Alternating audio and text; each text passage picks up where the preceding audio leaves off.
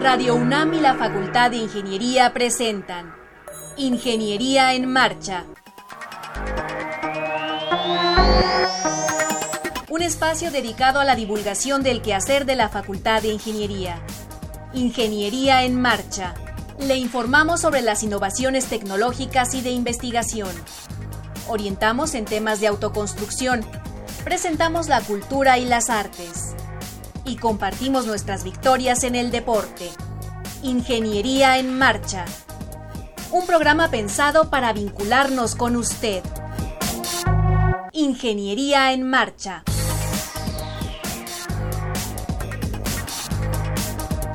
Amigos, muy buenas tardes. Mucho gusto en saludarles en este martes 18 de abril de 2020.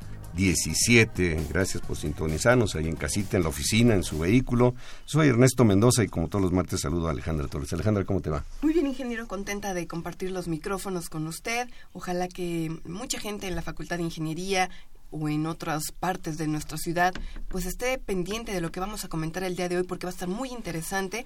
Para ello les proporciono el número telefónico en la cabina 55 36 89 89. Pero si por alguna circunstancia usted no pudo escuchar este programa en vivo, le comento que en la página www.enmarcha.unam.mx lo vamos a subir y usted en cualquier momento puede escuchar el podcast en la comodidad de su casa, ponerle pausa, ir a comer algo, regresa y lo puede volver a escuchar las veces que usted así lo desee. Ya lo comentó Alejandra, nuestro teléfono 55 36 89 89. Ahí está Enrique Barragán Ramírez. Él viene del Departamento de Ingeniería Sanitaria y Ambiental de la División de Ingeniería Civil y Geomática. Le agradecemos también su colaboración. ¿Qué tenemos para el día de hoy? Bueno, pues estaremos platicando con la doctora Georgina Fernández Villagómez. Ella es profesora e investigadora de la facultad acerca de las presas de Jales. También estará en ese tema participando el químico Luis Alberto Lozano Martínez. Ya están ellos aquí en el estudio. Más adelante platicaremos con Diego Martínez, un alumno de la Facultad de Ingeniería, que obtuvo una beca para acudir al Simposio Internacional sobre Tecnología y Ciencias Espaciales en Japón. Y finalizaremos con el maestro Constantino Gutiérrez Palacio sobre algo que a todos nos interesa, localización, fíjese bien, de sitios para disponer los recursos, o los residuos, perdón, los residuos, lo que llamamos cascajo, de la construcción, todo esto aplicando sistemas de información geográfica. Así es que no se mueva y acompáñenos. 225 años formando ingenieros. 1792-2017. Facultad de Ingeniería. Estás en Ingeniería en Marcha. El programa radiofónico de la Facultad de Ingeniería. Si deseas escuchar el podcast del día de hoy y los de programas anteriores o descargar el manual de autoconstrucción, entra a nuestra página www.enmarcha.unam.mx. Bien, le invitamos a que participe con nosotros, 55 36 89 89 en nuestro teléfono. Y como lo comenté al principio del programa, está con nosotros la doctora Georgina Fernández. Doctora, bienvenida, buenas tardes. Muy buenas tardes y muchísimas gracias por invitarnos a este programa. Y está el químico Luis Alberto Lozano Martínez. Luis Alberto, bienvenido, buenas tardes. Muchas gracias, muy buenas tardes. A ver, la doctora tiene un proyecto, pues ya no es un proyecto, es una realidad, eh, acerca de las presas de Jales. Así es. ¿En qué consiste esto, doctora? Desde el 2010 hemos estado trabajando con los jales mineros de diferentes estados de la República, inicialmente con el estado de Hidalgo, después con Chihuahua y ahora nuevamente volvemos con Hidalgo. Para lo que no sabemos de esto de la minería, ¿qué, qué debemos entender por los jales? Los jales es el residuo que queda después del proceso de la extracción del oro, la plata, el mercurio, el cobre, etcétera. Entonces, eso se han acumulado desde la época colonial. Estamos hablando de volúmenes muy altos. Altísimos, altísimos. ¿Y eso es perjudicial para el medio ambiente? Pues es lo que estamos viendo. Ahorita la problemática es eh, qué hacemos con ellos. Muchos de ellos tienen concentraciones muy altas de arsénico, de plomo, entre otros, o de mercurio. Y entonces, pues se piensa que puede haber lixiviación al suelo o que puede haber daño a la salud y en general al ambiente. Doctora, entonces los jales es un desecho, un desecho de, del proceso de la minería, de Así es. trabajarlo.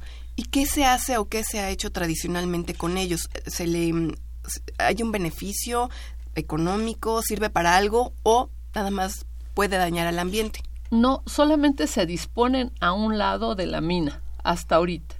Sin embargo, hay algunas empresas que en vista de la tecnología que ahora está tan avanzada, están retomando esos jales para extraer nuevos compuestos que ya los habían desechado.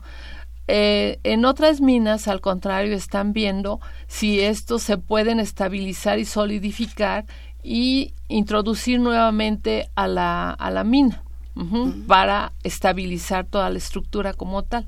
Solidificar quiere decir que son como más bien como tipo lodosos los jales. Pues son arenosos, son un poco, algunos sí vienen húmedos, pero también lo que sucede es que desde el 2010 estamos trabajando en esta técnica de solidificación, estabilización, agregando cal, ceolita y cemento. el, el, volumen que se tiene, como de qué orden es? No sé, es Pero son millones de metros sí, cúbicos, Sí, sí, imagino. sí, porque imagínense cuántas presas no hay, digo, cuántas minas no hay en todo el país. Pero, pero este, el tema que, que usted nos está platicando es acerca de las presas de jales, o sea, se pretende o se presume que se pueden construir presas con estos jales? No, a, a eso, la, la presa de, a... es, es, un sitio en donde disponen a un lado de la mina. Así le llaman, Así las le presas, llaman de presas de yo, jales. yo, pensé que se podrían construir este, pues cortinas, ¿no? La cortina no, de no, materiales, alguna cosa así. No, porque de repente eso hay que aclararlo. Imagínese una cortina ahí de, con, con, desechos, pues bueno, sí tendrían No. que ser muchísimos.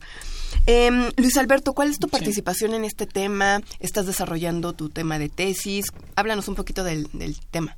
Sí, bueno, claro, nosotros lo que estamos haciendo es evaluar lo que es la toxicidad de estas muestras de jales mineros con lo que es un organismo de prueba. Se llama bioensayos, bioensayos ecotoxicológicos, y lo que se está haciendo es exponer estos jales a las lombrices de tierra de la especie Eisenia foetida. ¿Y por qué a las lombrices, eh, Luis? Bueno, son bioindicadores que se tienen. Se ha estudiado que este tipo de organismos van a presentar una, re una respuesta, sea este fisiológico, tanto sea como su mortalidad, como cambios en su reproducción, en su movimiento o en los huevecillos que ellos llegan a, a reproducir. O sea, ya se tienen antecedentes de que estos tipos de lombrices eh, pueden reportarse para estudiar, para hacer estudios ecotoxicológicos, que es nuestro fin, uh -huh. para verificar lo que es la toxicidad de estos jales mineros, de estas muestras que pueden tener arsénico, plomo, mercurio, hasta elementos radiactivos. ¿Y en qué proceso de tu estudio estás? Bueno, ahorita ya finalizamos lo que es el estudio. Fue lo que es la exposición de los jales mineros más bien la exposición de las lombrices de tierra a los jales mineros para evaluar si están lo que le llaman biodisponibles. Esto quiere decir que estén en un acceso directo a la lombriz de tierra y pueda causar la mortalidad de ella. A eso se refiere el término biodisponible o que eh, pudiera estar en forma acuosa y pudiera entrar directamente al organismo, al organismo y afectar, afectar su mortalidad uh -huh. o algún cambio fisiológico en ella. ¿Qué tiempo llevas ya este, practicando, experimentando, mejor dicho, con estas eh, bueno, lombrices? lo que es la experimentación se lleva a cabo eh, 14 días, pero eh, se realizó primeramente eh, un estudio con la muestra de HAL y después se llevó a cabo estudios con las muestras acuosas de lo que es sales de arsénico, sales de plomo y también se prepararon suelos artificiales con arsénico, eh, otro con plomo y posteriormente de forma combinada, tanto el arsénico con el plomo, para evaluar lo que es la toxicidad y ver si en efecto si estuviera de forma biodisponible qué efecto tendría sobre la lombriz de tierra. Y al momento se ha llegado a la conclusión de que sí se presenta mortalidad en el caso de que estuvieran en formas biodisponibles. Doctora, estos estudios eh, son de beneficio del interés de las mineras o Sí. se hace pues en aras de mejorar el medio ambiente simplemente como una No, cuestión- hemos tenido contacto sobre todo la, con la mina eh, en Parral, Chihuahua, la mina La Prieta, y ahí pues nos dieron todas las facilidades para tomar las muestras. Eh, fu- fue una tesis de hace cuatro años también de maestría. y este y se hicieron toda la caracterización de los jales y les interesa mucho a ellos porque en Parral la gente eh, tiene como un punto de referencia la, la mina incluso hay visitas turísticas y la gente cuando tiene alguna eh, un baby shower o alguna cosa así, va y se toma fotos arriba de los jales. Mm. Eso quiere decir que no hay eh, peligro por estar en contacto con ellos porque efectivamente necesitan estar en unas condiciones especiales para que realmente la gente se contamine. Entonces se revisaron eh, los, eh, los expedientes en, la, en los hospitales y no hay ningún muerte o afectación debido a que la gente esté en contacto con estos jales. Entonces de ahí fue que se derivó la tesis de, eh, de Luis Alberto este, pero ahí ya con organismos eh, que son bioindicadores. Eh, sin embargo, bueno, es muy difícil extrapolar lo que sucede con las lombrices a con un ser humano. y depende del punto de vista también.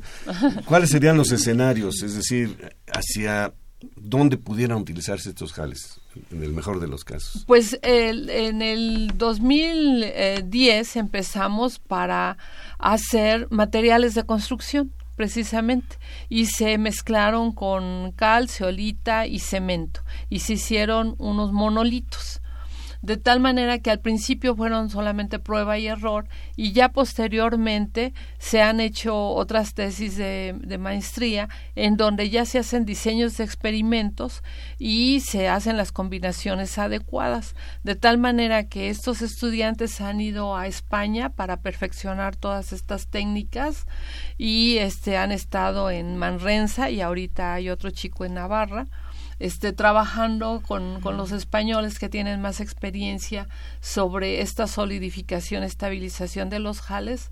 Y pues se pueden hacer materiales de construcción porque las pruebas mecánicas revelaron que son bastante sólidos, bastante buenos. Y también este con se se expusieron a cámaras de intemperismo acelerado para ver qué tanto se podían lixiviar o desprender esos contaminantes y se vio que realmente eh, no, no hay peligro de que eh, los componentes químicos se nos eh, vayan del monolito. Oye, Luis Alberto, ya nos comentaba la, la doctora Georgina que la, la presa en, en, Chihuahua se encargó de facilitar el, las muestras ellos las enviaron o tú fuiste para allá. Eh, ¿Cómo fue ese, ese proceso? Bueno, anteriormente, eh, lo que es mi antecesor, eh, él fue a realizar lo que fue el muestreo de las muestras de Jales y posteriormente ya fueron localizadas en el laboratorio de ingeniería ambiental. Allí están las muestras este, en botes y ya únicamente ah, fue. Pero las trajeron acá a la, sí, a la, Ciudad de, México, de ah, allá de Parral, Chihuahua. ¿Muestras de qué? ¿De qué tipo de jales? ¿De mm, residuos de qué? ¿De plata? Eh, sobre todo de, de la extracción de, de, cobre, de extracción de cobre de este tipo de, de metales allá de Parral, Chihuahua. Doctora, regresando a lo de los materiales, ¿se fabricaron bloques? Dice usted que monolitos, ¿se podrían pensar en hacer bloques, por ejemplo, para construir casas, por decir algo? Sí, son unos, unos monolitos que a nivel laboratorio pues no tienen más de eh, 12 centímetros y un radio más o menos de unos 5, ¿no? Este, y ahí en, el, en la Facultad de Ingeniería se hicieron todas las pruebas mecánicas para ver qué tanto resistían y, y parece que estuvo muy bien. Entonces, desde el 2010 este, ya se ha visto que podrían ser una alternativa para materiales de construcción mezcladas con este tipo de, elementos. Ahora en España está eh, un exalumno trabajando, pero ya no con ceolita, cal y cemento, sino con arena para abaratar el costo de, estos monolitos. De los, bloques. Ese sería un escenario, digamos, positivo de utilización de los jales. Y el negativo, que no sirvieran para eso, eh, habría que buscar la forma de disponerlos de manera que no contaminaran, pues por ejemplo, los mantos acuíferos. Imagino cuando llueve, pues eh, hay una infiltración de, material nocivo al no, sin embargo, para que se infiltre se necesitan condiciones extremas, como es un pH muy ácido y una humedad alta, lo cual no sucede en Parral porque casi no llueve y las condiciones de acidez no son tan altas. Y lo mismo está sucediendo en Hidalgo. La precipitación es muy muy baja y ahora ahora el aspecto positivo es que se va a probar con otra tesis de otro chico de maestría que estos jales estabilizados sirvan para rellenar los huecos que se quedan en la mina y dar mayor mm, estabilidad. estabilidad. al suelo. Esa sería mm, la otra que les interesa precisamente a los mineros. ¿En qué tiempo consideran ustedes que podrán tener resultados ya más o menos este pues definitivos de qué hacer con los jales. Eh, yo creo que el, pues este chico se tiene que recibir en un dos semestres más. Entonces, el que está haciendo las pruebas para rellenar el, el hueco. Estamos hablando de, un año. Un año. O a lo mejor, bueno, el, acarreo del material sería muy costoso, pero aquí en la Ciudad de México tenemos zonas minadas que también se ha pensado en rellenar. A lo mejor sería un material, pues lo, malo es que la distancia es mucha, para traerlo hasta acá sería muy costoso. Pero seguramente para rellenar allá en las minas. Pues muy interesante, muy interesante el, el, trabajo y sobre todo pues que eh, a través de los años se han depositado simplemente ahí y nadie había pensado en hacer algo con estos famosos jales. Así es. En España, ¿qué, qué avance tienen en, este, en esta área?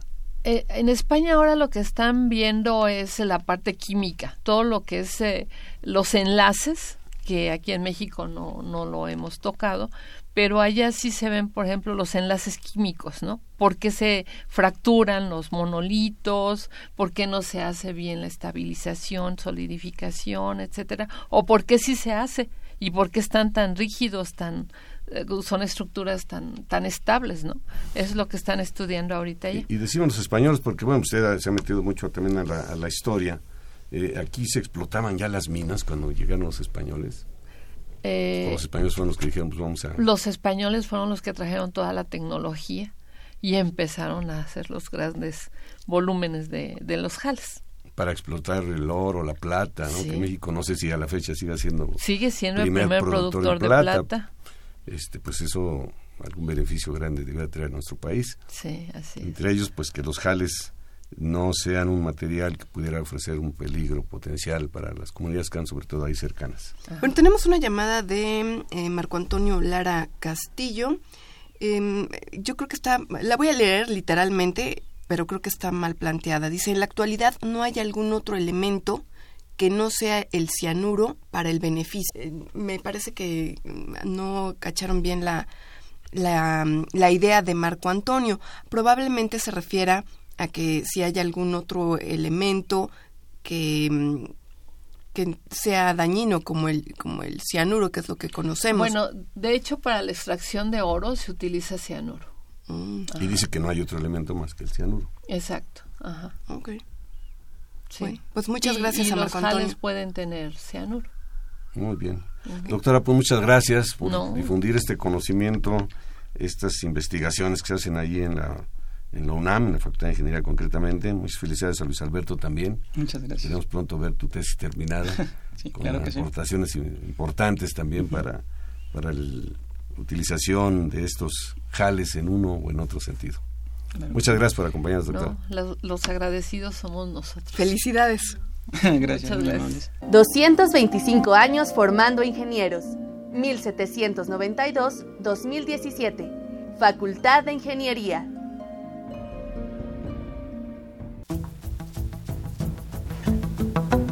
Les compartimos que en el portal web de la Facultad de Ingeniería se han publicado los documentos, acuerdo por el que se establecen políticas institucionales para la prevención, atención, sanción y erradicación de casos de violencia de género en la Universidad Nacional Autónoma de México, y Protocolo para la atención de casos de violencia de género en la UNAM.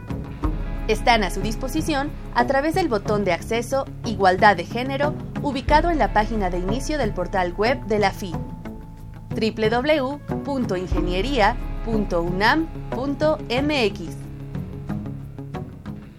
Estás en Ingeniería en Marcha. el programa radiofónico de la Facultad de Ingeniería. Si deseas escuchar el podcast del día de hoy y los de programas anteriores o descargar el manual de autoconstrucción, entra a nuestra página www.enmarcha.unam.mx.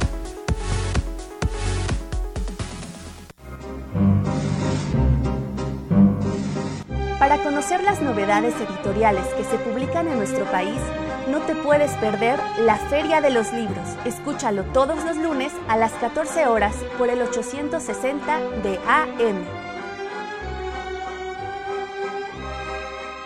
Bien, vía Facebook nos mandan saludos César Clark y Crisóforo Torres Romero, pues van de regreso, gracias por estarnos sintonizando.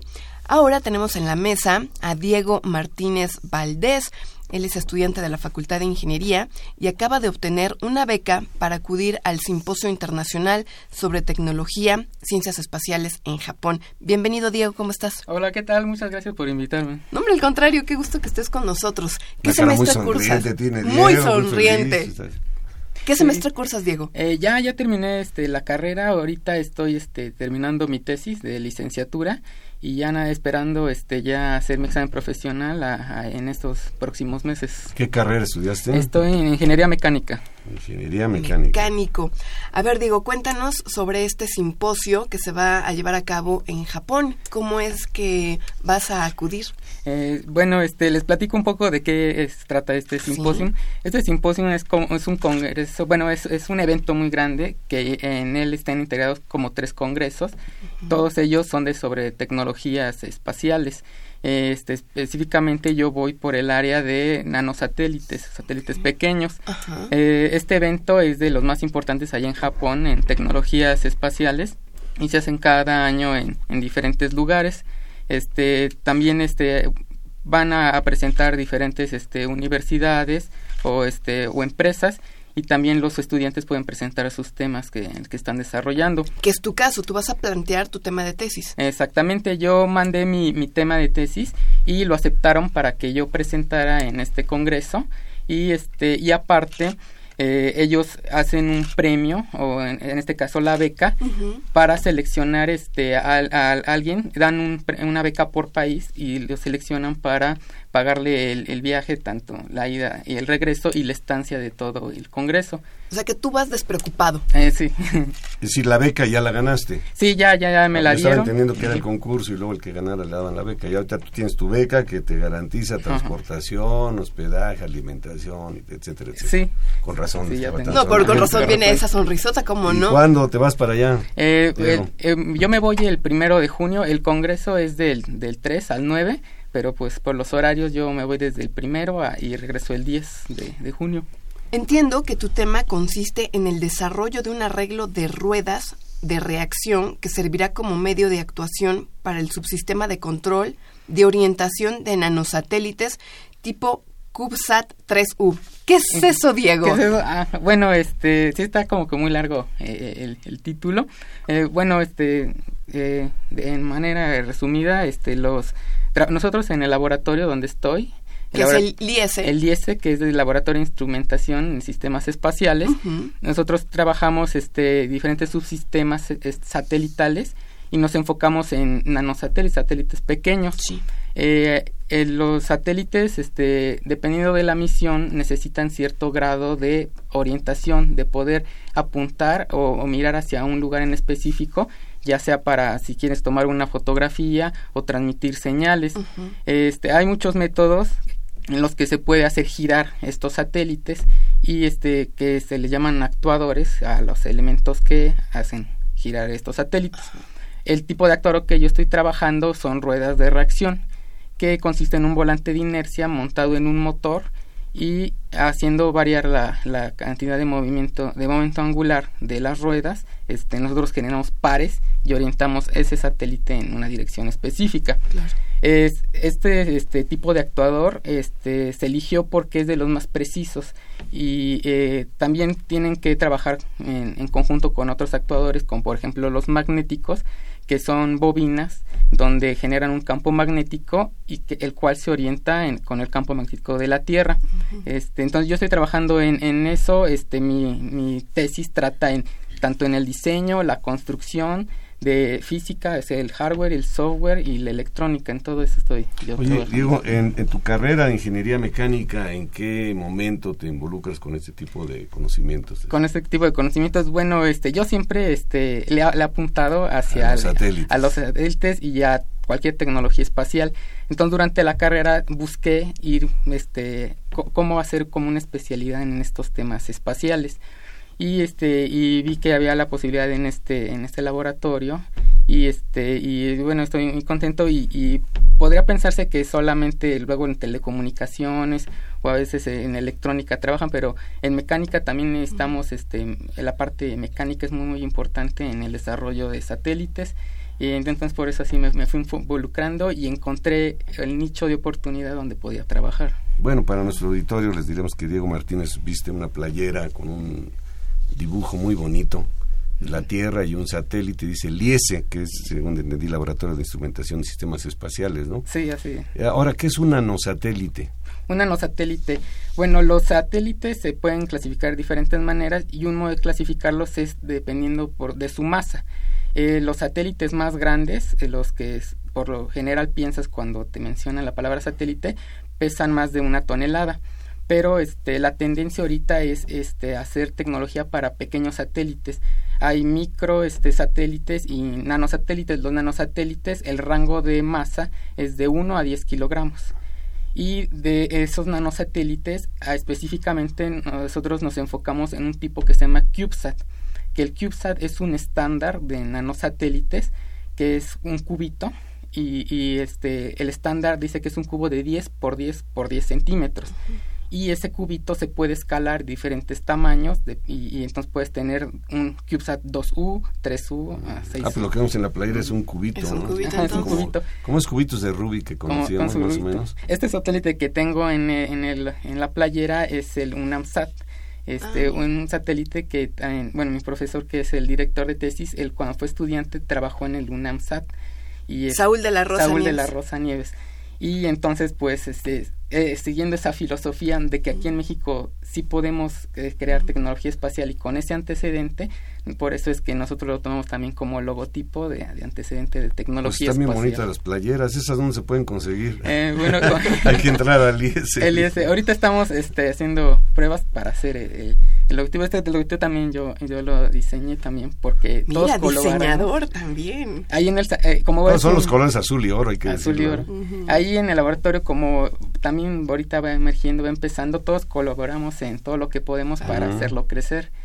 Y este, pues, e, eso es. Este, Ahora, ¿vas tú solo a esta cuestión en Japón el 3 al 9 de junio? En Japón, sí, sí, voy yo. ¿Cuáles son tus expectativas? Pues, este, mis expectativas, pues, este, aprenden mucho en en este congreso. Yo creo que voy a ver muchas cosas muy, muy interesantes. Se desarrolla en inglés, ¿verdad? Eh, sí, se desarrolla en inglés, sí, la exposición y todo, todo es en inglés. Aparte de que el mismo congreso organiza dentro del recinto donde es el congreso muchos eventos espaciales, puedes interactuar con muchas empresas, con otras universidades, pero aparte te permiten, este, hacen como salidas para conocer los lugares de, de, de esta ciudad que, que este año se va a hacer en la ciudad de Matsuyama de Japón entonces también va a haber muchos recorridos y, espero conocer. a tener su contenido turístico contenido Claro, claro, vale la pena. Oye, vas hasta el otro lado del mundo. Cultural, sí. Oye, em, Diego, eh, nada más recuérdame por qué es innovador el diseño que tú estás planteando de estas eh, ruedas. De estas ruedas. Bueno, este, en, en, bueno, en los satélites y en general en toda la tecnología espacial, los sistemas que más fallan son los sistemas mecánicos. Y los sistemas mecánicos porque están eh, en constante funcionamiento este fallan. Las ruedas de reacción son los actuadores que más fallan. Casi este la mayoría de las misiones fallan precisamente por, ese por eso el, el satélite Kepler Sí, como recordarán, han subido este, los astronautas a repararlo un par de veces, pues fue para reemplazar estas ruedas de reacción. También otras misiones este, han concluido precisamente por la falla de estos este, de estos sistemas.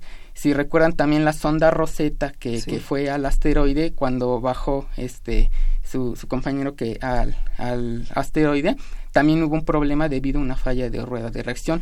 Entonces son de los eh, que este, elementos que más fallan y principalmente es por la lubricación. En el espacio la lubricación es muy difícil, no se puede usar cualquier lubricante porque los lubricantes líquidos al no haber, al haber vacío estos gasifican se usan otros lubricantes que son sólidos como polvos a base de molibdeno o a veces se sellan las ruedas para que no, no se gasifiquen, pero aún así la falta de gravedad hace que, que el lubricante no se distribuye homogéneamente y normalmente siempre fallan por lubricación, principalmente cuando están detenidas mucho tiempo y quieres volver a iniciar el, el sistema.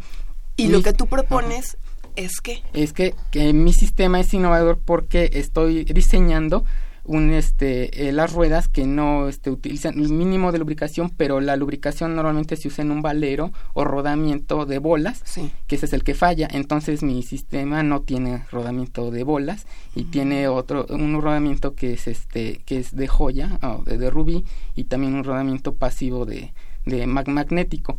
Entonces, este, eso ayuda mucho al problema de lubricación, aparte de que el diseño de la carcasa que sostiene las ruedas este mitiga las, las vibraciones y protege a las ruedas durante el lanzamiento de en el cohete que es, es donde más claro. Pues qué interesante el haber detectado esa área de oportunidad como le llaman ahora no de que los rodamientos y perfusiones de los lubricantes fallan bueno pues ahí hay que meterse y hay que estudiarle.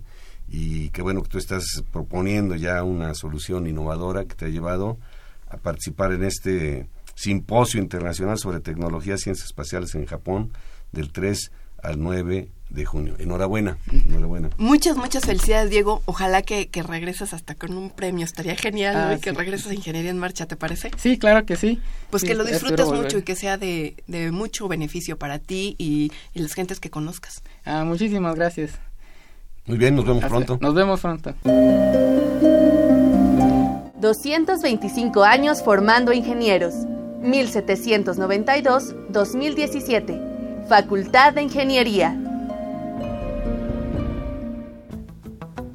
Les compartimos que en el portal web de la Facultad de Ingeniería se han publicado los documentos, acuerdo por el que se establecen políticas institucionales para la prevención, atención, sanción y erradicación de casos de violencia de género en la Universidad Nacional Autónoma de México y Protocolo para la atención de casos de violencia de género en la UNAM están a su disposición a través del botón de acceso Igualdad de Género ubicado en la página de inicio del portal web de la FI www.ingeniería.unam.mx Estás en Ingeniería en Marcha. El programa radiofónico de la Facultad de Ingeniería si deseas escuchar el podcast del día de hoy y los de programas anteriores o descargar el manual de autoconstrucción, entra a nuestra página www.enmarcha.unam.mx.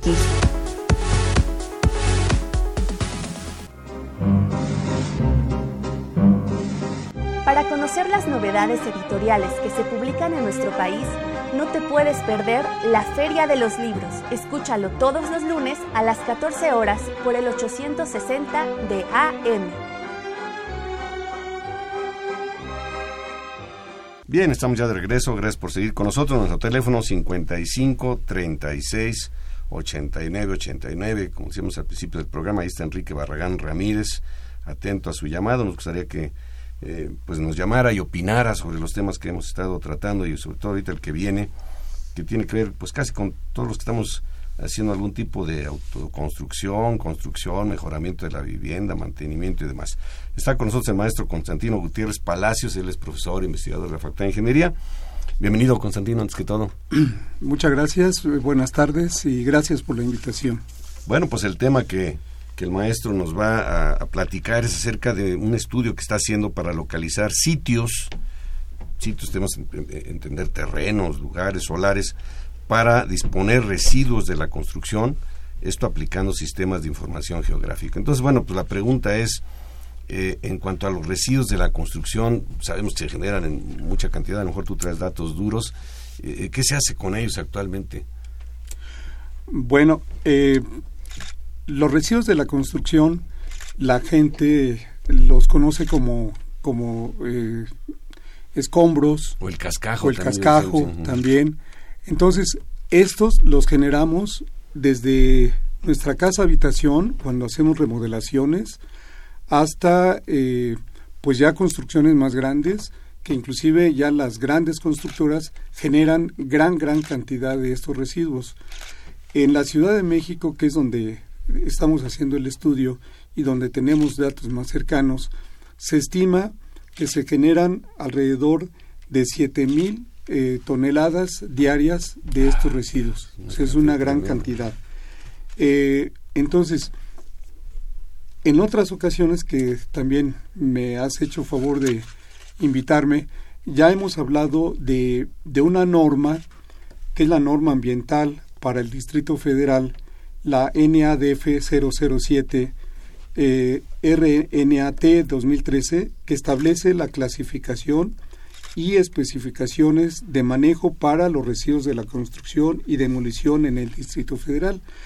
El objetivo de esta norma es precisamente regular y hacer un, eh, adecuado manejo de todos estos residuos, porque desafortunadamente eh, muchos de estos residuos, cascajos o escombros, se siguen tirando en la vía pública, en barrancas, en áreas verdes, etcétera, ocasionando eh, no solo problemas de, drenajes, cuando llueve se inundan las, las partes, sino también eh, otros problemas ambientales, polvo, eh, pues aspectos negativos de vista, etcétera, entre otros, entre otros problemas. Entonces, el objetivo de esta, de esta norma es precisamente regular todo el manejo. Y ya eh, se tiene, ya en otras ocasiones hemos hablado de que esta norma clasifica a los eh, generadores en, en, tres grupos, los de acuerdo al, volumen generado. El primer lugar está los que generan hasta tres metros cúbicos, que digamos, digamos son casas habitación, que hacen remodelaciones, etcétera, que para dar una idea, tres metros cúbicos eh, no se refiere al día, sino en todo, el, proceso, de la obra. Medio camión. Medio camión, más o menos. Eh, que estamos hablando en términos de, de, este, costales, pues alrededor de unos 25 a 30 costales.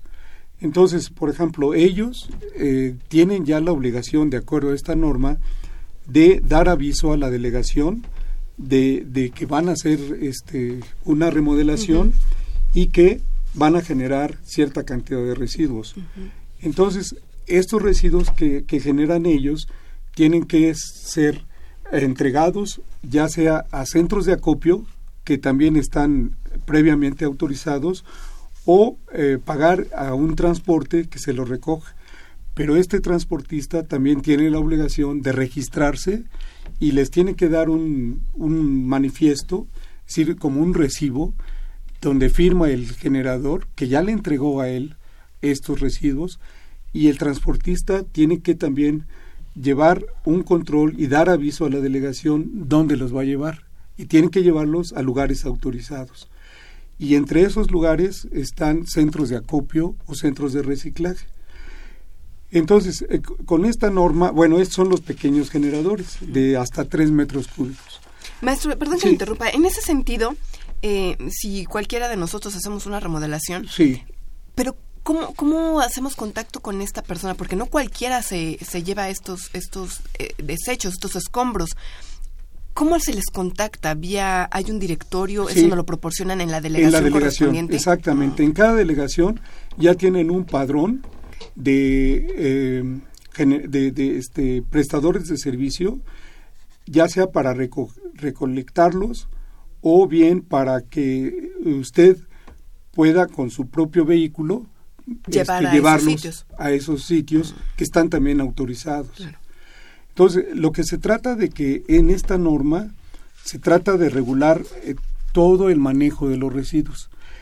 Y eh, también el objetivo de esta norma es tratar de aprovechar lo más posible de estos residuos, eh, tanto para eh, reusarlos o reciclarlos. Ese es el objetivo, de, generar, de, llevar a, disposición la menor cantidad.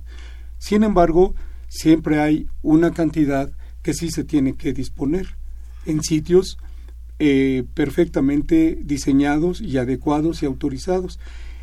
Eh, esto es lo que eh, el objetivo de este de este estudio que estamos haciendo, porque desafortunadamente no se cuentan en, en la Ciudad de México no se cuentan con suficientes lugares para disponer donde que ya estén autorizados.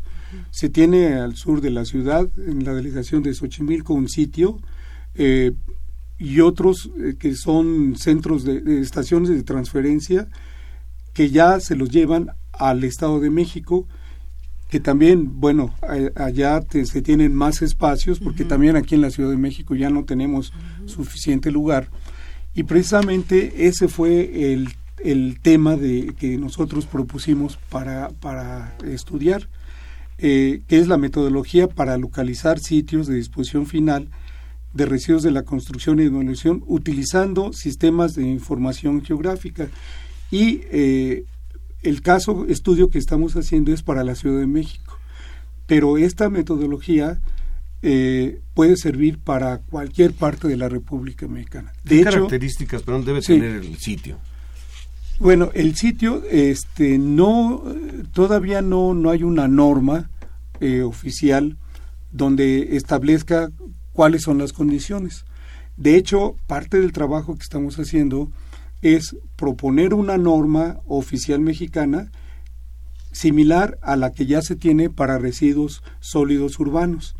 Pero, digamos, hablando en términos generales, las características que debe tener el sitio es que tenga espacio suficiente para alojar por lo menos por unos 10 años eh, el volumen de los residuos que se van a disponer allá. Entre otras, pues que debe estar situada en una zona que no ponga en riesgo eh, pues a los habitantes este, de las localidades aledañas, colonias, etcétera, pero también que eh, no cause problemas ambientales. Por ejemplo, no, no deben ser barrancas, digamos, porque son cauces de escurrimientos naturales y entonces eh, se trata de, de no, no, perjudicar eh, esas zonas. por otro lado, también debe ser una parte que no tengan fallas geológicas. ¿Por qué? Porque también es un riesgo de que los residuos que tienen un gran peso con un movimiento de tierra pueden este, ocasionar deslaves, pueden ocasionar accidentes. Entonces son algunas de las, de las condiciones.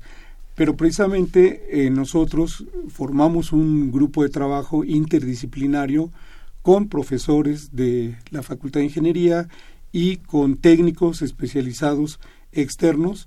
Con este grupo de trabajo eh, analizamos eh, varias alternativas. De hecho, analizamos más de 10 este, posibilidades de sitios.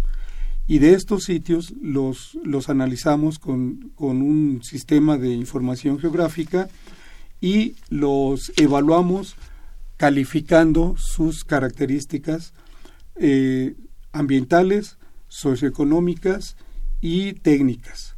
Entonces, este grupo de trabajo lo que hizo fue ver en un principio analizar con los mapas generales de INEGI cuáles serían las zonas este, adecuadas, por ejemplo, zonas que no estén este, pues ya habitadas, ese es uno de los requisitos, que por ejemplo no sean eh, terrenos con una eh, pendiente tan grande que pueda ocasionar problemas cuando llueve, se creen los escurrimientos, repito que no tengan fallas geológicas, que no afecte la fauna y la flora del sitio.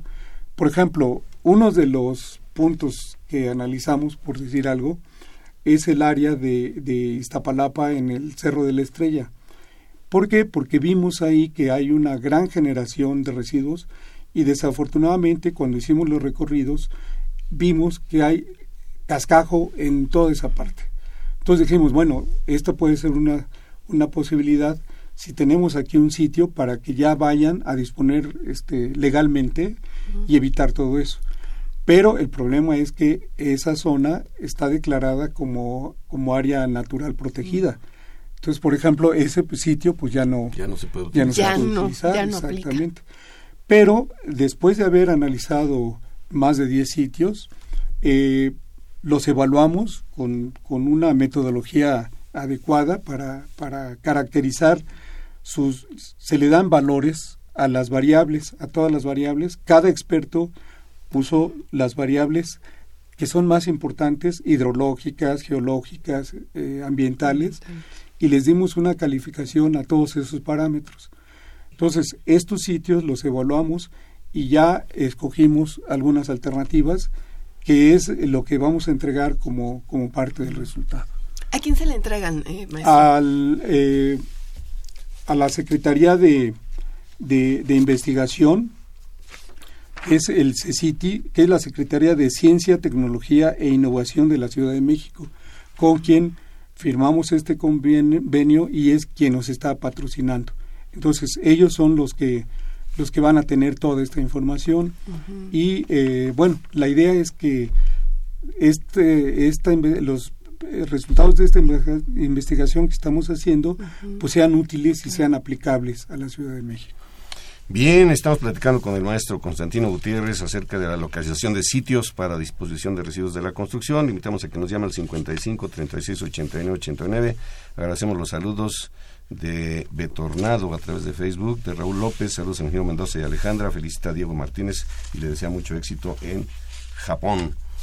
Eh, la idea de de localizar estos sitios es para que los residuos permanezcan ahí ya para siempre o para pensar en su posterior utilización. Porque bueno, los residuos de la construcción, eh, yo siempre lo he visto desde dos puntos de vista. Una, que pudieran reciclarse, algunos pudieran utilizarse hasta con fines artísticos. Por ejemplo, he visto esculturas con pedazos de, fierro, de varilla y demás, que es pues, de cantidades menores, pero casi todo se puede si no reciclar, pues se puede comercializar el acero, el vidrio, el aluminio, la madera, el cartón, etcétera. Sí, precisamente el objetivo de esta norma, que el de ambiental del Distrito Federal, precisamente trata de, de alentar el aprovechamiento, el, el, reuso de materiales, por ejemplo, de excavación, para usarlos en rellenos de partes este, de construcción que, que necesitan nivelarse o bien para eh, aprovechar lo que se llama eh, pues el todo toda la parte de concretos eh, ya usados enviarse a la una de las plantas que de, que de hecho es la única planta que tenemos aquí en la Ciudad de México para reciclar ese concreto y producir materiales agregados gravas arenas de distintos tamaños que puedan volver a utilizarse Desafortunadamente, con datos que tenemos de toda la cantidad de residuos que se generan, solo se recicla alrededor del 3%. Es una cantidad mínima. Entonces, lo que se trata es este, ampliar el reuso y el reciclaje de estos residuos. Claro. Maestro, eh, ¿quiénes integran el equipo de trabajo por parte de, la UNAM? Bueno, de, por parte de la UNAM tenemos eh, la intervención de varios profesores eh, especialistas en geotecnia, en mecánica de suelos, en hidrología eh, y en eh, el área ambiental, que es donde yo, yo, este, yo estoy. estos especialistas este, tienen gran experiencia y conjuntamos el grupo de trabajo para analizar los posibles sitios y después hicimos los recorridos mm. ya físicamente para hacer estudios en el sitio. Entonces, con, esto, con estos recorridos sacamos datos de campo que nos ayudaron precisamente a hacer una mejor evaluación de los sitios. Todavía no se puede decir los sitios, ¿verdad? Eh, digamos que todavía no, porque todavía no hemos entregado el trabajo.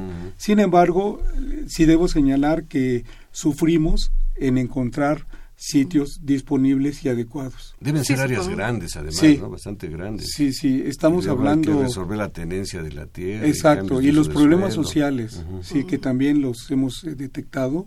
¿Por qué? Pues porque eh, las gente que vive a los alrededores, a pesar que se tiene ese sitio, pues no acepta de buena gana que se vaya a poner ahí un sitio donde van a pasar muchos camiones, donde va a haber polvo, etcétera. Pero precisamente también parte del estudio que estamos haciendo es hacer un anteproyecto de, del sitio, o sea, de, de, un anteproyecto de, de cómo va a operar ese sitio, donde se tengan vialidades adecuadas, donde se tenga el control eh, de vigilancia, de ver qué residuos entran y que todos los residuos que, eh, ingresen en los vehículos tengan ya la autorización. Es decir, que ya el transportista haya cumplido con todos los requisitos para que se pueda este, disponer. Ahora, dentro de esto eh, también estamos trabajando con miras a otro proyecto que también está financiando la Secretaría de Investigación, que es eh, utilizar el suelo para eh, crear suelos artificiales. Entonces, dentro de nuestro plan de, de, trabajo del sitio, tenemos una celda especial para eh, suelos de excavación. ¿Por qué? Porque esta área y este material va a ser la puede ser la materia prima para utilizarse en, construir suelos artificiales, pero ya bien tecnificados, que es otro proyecto que están haciendo otros colegas eh, junto con, eh, este, con nosotros, pero es otro proyecto, pero es complementario. Maestro, ¿los suelos artificiales para qué, para qué sirven? Bueno, los suelos artificiales es precisamente para tener un suelo que pueda tener varias funciones. Una función es para construcción de caminos, para construcción de, pero también para sustentar, eh, digamos, zonas para cultivo, para cultivo también. O sea, un suelo ya, ya este, específico que pueda aprovecharse para donde hay suelos, donde hay lugares áridos, rocosos, etcétera, con ese suelo, este, pues ya le ayuda a sustentar vegetación, etcétera como cosa curiosa, ¿hay alguna tabla que dé la componente de, de estos residuos de la construcción? Es decir, ¿qué es lo que más se genera? Digamos, si son demoliciones o, sobra nueva, me imagino que es, pues es una, una variación. Sí. Pero ¿qué es lo que más se genera? Bueno, de, de lo que podemos decir que se genera en las casas habitación, cuando se hacen remodelaciones, pues básicamente estamos hablando de,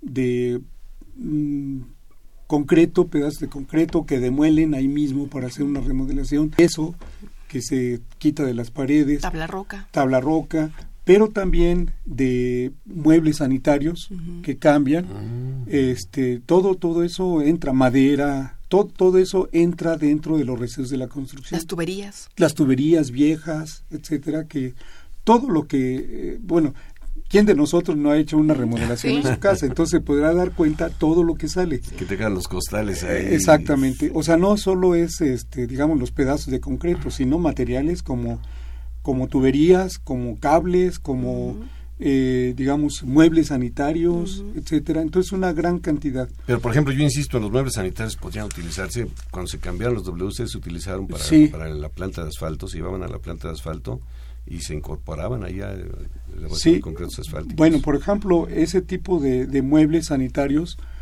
pueden, este, a lo mejor algunos tienen la calidad de que puedan volver a, a usarse como reuso para otras, eh, digamos, viviendas que a lo mejor les sirve. Pero cuando ya están quebrados, cuando ya están rotos, etcétera, entonces lo que hace es que se muelen pero eso ya se hace en un lugar especial. Ya es otro proceso. Pues interesantísimo este proyecto. La verdad que te agradecemos mucho, maestro Constantino Gutiérrez, que nos hayas acompañado y hayas difundido esto. Y, lanzamos el mensaje, ¿verdad? Que las personas que generan residuos, pues no los tiren en cualquier lugar, sino acudan a esta posibilidad. Y si tienen oportunidad, eh, que lean la, la norma ambiental eh, del Distrito Federal que ya, que ya mencioné es la NADF 007, 007 RNAT 2013. Muchas gracias. sí, eh, perdón, esta la pueden bajar este en la página del Distrito Federal, en la parte de legislación, y es muy interesante enterarse de cómo ya se están eh, manejando los residuos de manera adecuada. Muchas gracias por acompañarnos aquí. Al contrario, muchas, gracias por la este proyecto.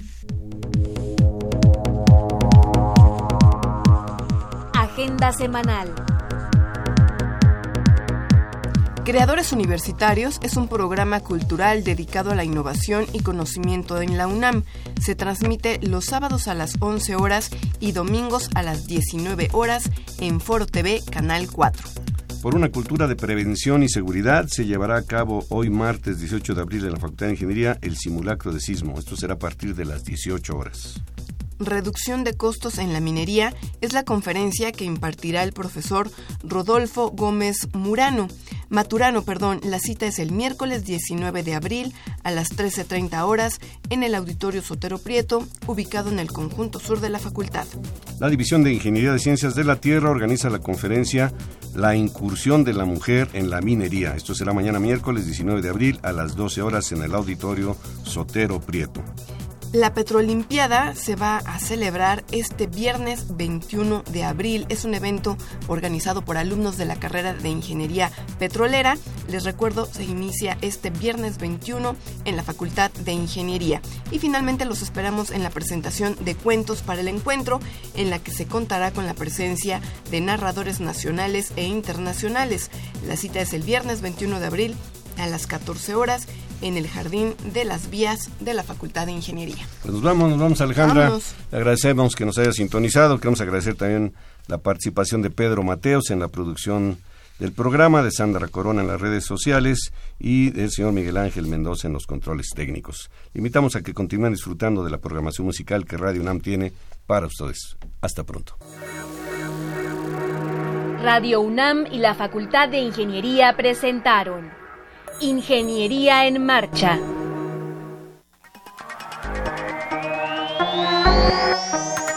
Un espacio dedicado a la divulgación del quehacer de la Facultad de Ingeniería. Ingeniería en Marcha. Le informamos sobre las innovaciones tecnológicas y de investigación. Orientamos en temas de autoconstrucción. Presentamos la cultura y las artes. Y compartimos nuestras victorias en el deporte. Ingeniería en Marcha. Un programa pensado para vincularnos con usted. Ingeniería en Marcha.